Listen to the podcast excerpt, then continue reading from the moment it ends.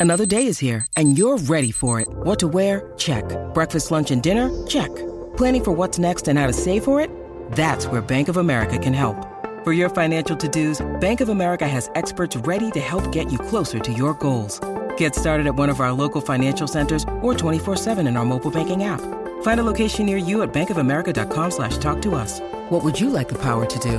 Mobile banking requires downloading the app and is only available for select devices. Message and data rates may apply. Bank of America and a member FDIC. Welcome to Hail Varsity Radio, the voice of Husker Nation. Insight, opinion, expertise, with the biggest and best names talking Nebraska across the state. Join the show on Twitter at Hail Varsity and at Schmitz underscore radio. Call in at 402-466-ESPN or 1-800-825-5865. Here's Chris Schmitz. Back with you, it's hour two. It's Hail Varsity Radio, presented by Currency. For all your equipment financing needs, go Currency. Chris Schmitz, Elijah Herbal, Connor Clark. We welcome in the Pride of Fairbury, NBC Sports, and the Professor. Semester one done. We say hi to Bill Dolman. Find him on Twitter at Bill Dolman. Billy D, Elijah, Connor, Ochaun Mathis, four minutes ago declaring for the NFL draft. So somebody else is going to have to come off the edge in that 3 3 5 defense next year for, uh, for Mr. White and the black shirt. It's been a crazy week, Bill. How are you? Thanks for jumping in. You know, it has been kind of a crazy week. Um, I just decided to give everybody in my classes uh, A as long as they didn't have uh, too many underscores in their Twitter handle. But anyway, I digress. okay. Um, that, that feels a little too personal. uh, That's good. I thought, I thought Ochaun Mathis declared for the draft when he signed with Nebraska and said that uh, it looked like a great place to live for the next six months. So, so you're you're, you're not shocked or, or, or horrified by this news, huh? oh my gosh! Yeah, because he, he he said that that you know it'd be a great place to be for the next few months. I'm like, well, okay, well, I think we know what the plan is. Mm. Uh, so that does. I don't think that surprises anybody, especially after he said what after the Iowa game. I'm kind of leaning that way, uh, but you know, it, it what I'm I'm curious is to what his stock will be, you know, after whatever bowl games he, you know, post game, postseason All Star games he plays in. I'm not sure if he if he can or if he's eligible. I I, I don't know the uh, logistics of all that, but what will his stock be? You know, after his time at TCU, he was you know a hot commodity. Um, did he have a dominant season at Nebraska? I, I don't think that's necessarily the case did he play well at times and play better as the season went on? I think that's that's probably true. But is he the surefire first round pick that people thought he was um, prior to his time at Nebraska? I, I, don't know. So some of these guys who enter the portal or enter the draft, you know, they're really gambling on where they're going to end up. For the guys who declare for the draft, where are they going to end up on those three days? For those guys who declare for the transfer portal, you know, statistics bear out that 50% or fewer go from one FC, F, FBS program to another and have, you know, any kind of success. And the numbers are actually against those who go into the portal and try to find another place to play. Well, well, Bill, is it a bigger gamble to leave Nebraska and go to the draft or go to the transfer portal, or is it a bigger gamble to stick around whenever you know that this coaching staff has said they're going to bring in some talent? There's going to be a lot of changes, and I mean, if, if you were a starter last year, there's going to be nothing guaranteed moving forward under a new coaching staff. So it's really a gamble either way, is it not? There should there should be no guarantees ever, right? I mean, if, if you are the guy and you're the best player, then you should be the starter. You should be the one who sees you know significant playing time. And maybe the most uh, uh, notable example that comes to my mind is in terms of, well, you've been here the longest, so you should be the starter, and we can't let somebody else come in. You, know, you go back way back. Uh, I think Mark Maurer was the starting quarterback for Nebraska back in 1981, and eventually, after a few games, so one and two start, yeah, maybe we ought to play this Gill kid out of Fort Worth, Texas. That turned out okay. 19, uh, what was it, 92. Mike Grant was the starter for Nebraska. Things didn't go very well. Offense was sputtering. Maybe we should let this true freshman out of Florida give him a shot, see what he can do. two national championships later and should have been a third. You know, Nebraska did pretty well. If you're the best player, it should not necessarily be by seniority, especially in this era of college football. The best guys got to play. The most experienced guys got to play. The most uh, uh, reliable guys have to play. Whatever makes you the starter, you should be the starter. So, is is Mathis looking at this new two-two-seven scheme Nebraska's going to run defensively, and saying I can't I can't be dominant there, so I'm going to go to the NFL? Oh, okay. If that's what you think is best, good luck, and really good luck to you. Okay, I really want to get you worked up here now, Bill. I'm going to pretend that you didn't make fun of my Twitter handle and, and my grade in, in your fantasy class, but what do you think of the I new haven't scheme had Connor in class, but I know people. Well, the word gets out. What do you think of the new defensive scheme? Uh, I want to hear. I want to hear all the thoughts that, that you have on the the three three five, the the two two eight, The whatever. The new coach, anyway. Yeah. Well, I don't know. I've been reading message boards, and there's a lot of uh, you know 50-50 on the new hire, and you know, you know Jeff out of Shickley and Maury out of Howells. They don't really like the, the pick so much, and I I really got to rely on what they're saying on Facebook, and thinking, gosh, I don't know if Matt Rhule knows what he's doing, and you know the criticisms about hiring, bringing Raiola back. There's some people out in Gibbon that I, I think they probably know best as to what you know Matt Rhule should do and as as he puts his staff together at Nebraska. I, and, I guess I'm of the opinion is maybe Matt Rhule should be allowed to hire who he wants to hire, who he's comfortable with, who he finds will be the best fit for his staff. Is he getting everybody that he uh, that was that he wanted, or are people staying put? Maybe. Uh, but if you go, if you follow anything going on at Syracuse right now, they are ready to uh, abandon football altogether with the loss of Tony White. I mean, they're, they're somewhat despondent by that. So I suppose that's a fairly good sign.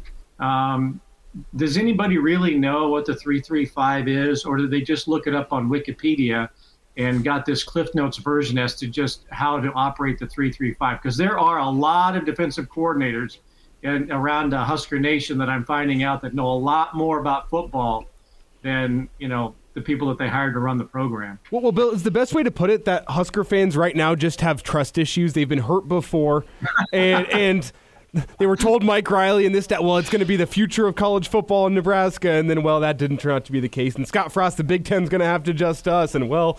Maybe not. Maybe you're going to have to adjust your system to the Big Ten. Is the best way to put it just that Husker fans have trust issues with what they've been told? They are worried, man.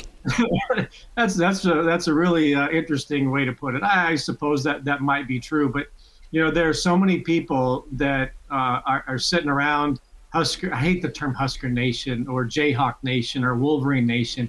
There are a lot of fans all around the country who are sitting in basements, face painting on a Tuesday in uh, in December, uh, Friday in December, thinking that they know everything, and they and they and they just don't. You know, they don't know the personnel. They don't know how well people are going to adjust to the coaching.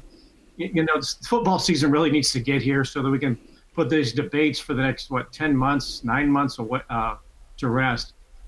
Yeah, trust issues is a great way to put it, but boy, people sure think they know a lot more than those who do it for a living.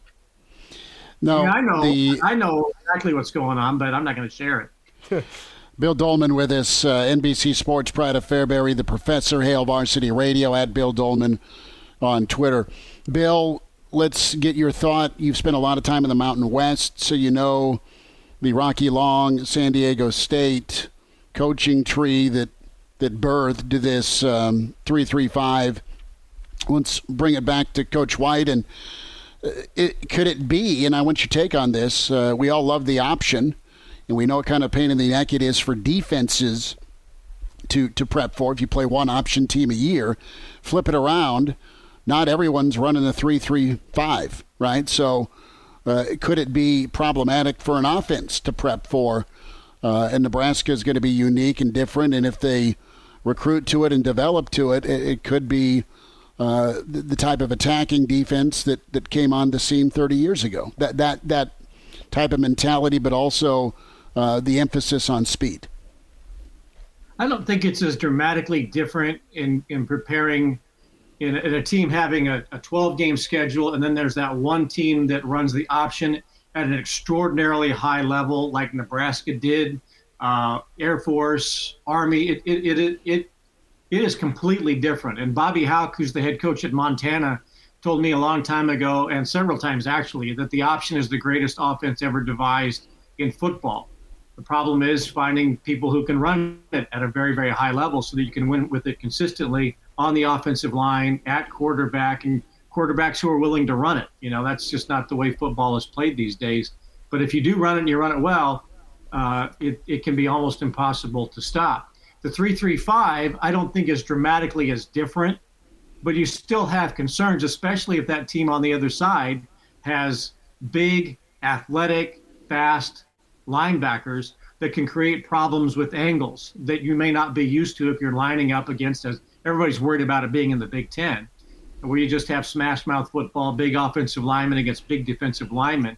If you've got sizable linebackers and fast guys like that, that can really create some issues, especially I think in early parts of the game, because you're not you've got to get used to that speed.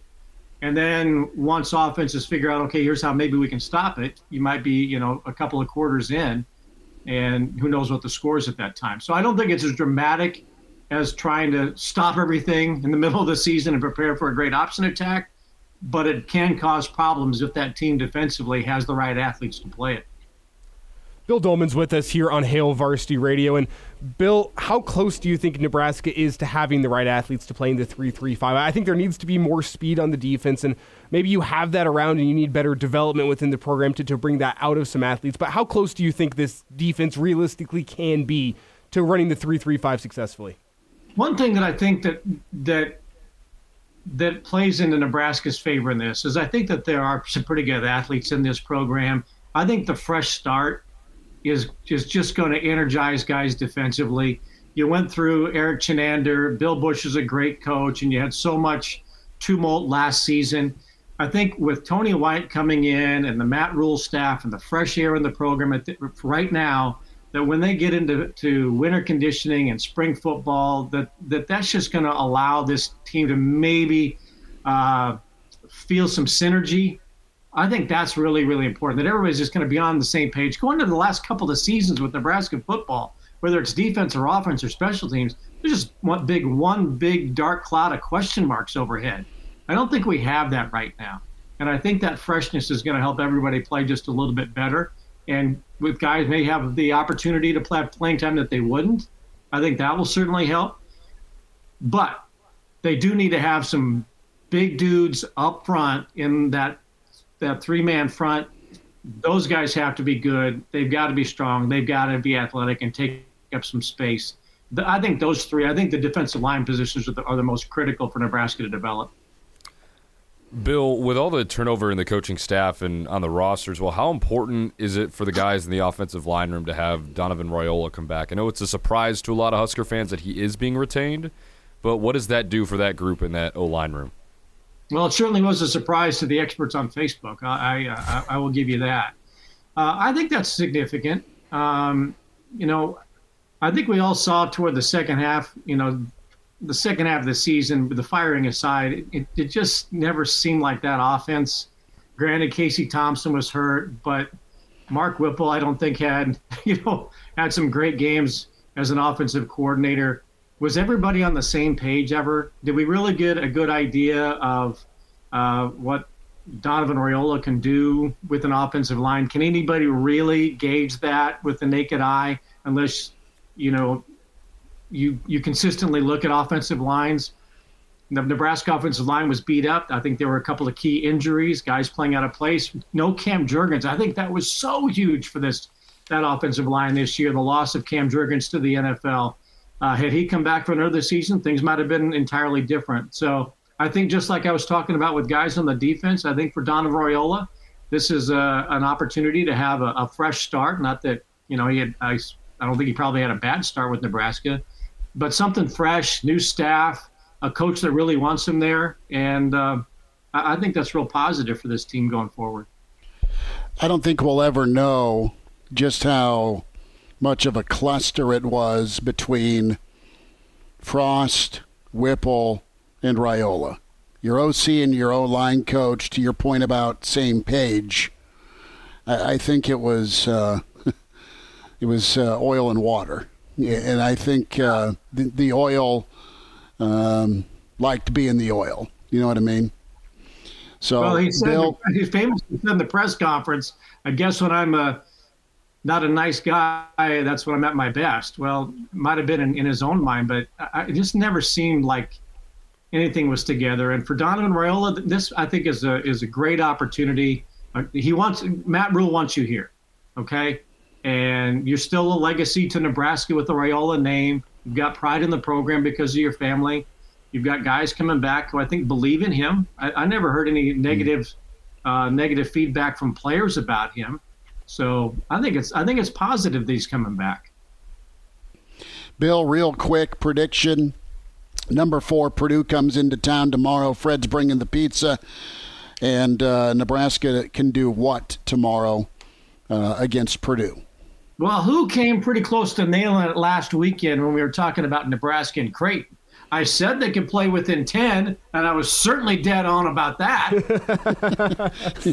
right? I think the I think the Nixon tape does call a 10-point win from Bill Dolman. It's been edited and it sounds yeah, Nebraska by 10. I said they had a puncher's chance, and they mm-hmm. threw that punch and they knocked him out, and I thoroughly enjoyed it. Um, you know, why not? You're, you're back home. Uh, you certainly don't have the size to match up with Purdue. Uh, I don't I don't think we've seen a player like that in basketball since Yao Ming. That guy is a mm-hmm. is a is a barn wall. But hey, you're at home. Make some shots, throw some haymakers, and why not why not win it? Bill Dolman, Brad of Fairbury, thanks for jumping in with us, bud. We'll talk next week. All right, Merry Christmas. Go Big Red. There he is, Bill Dolman with us. Brady Altman's coming up here on Hail Varsity.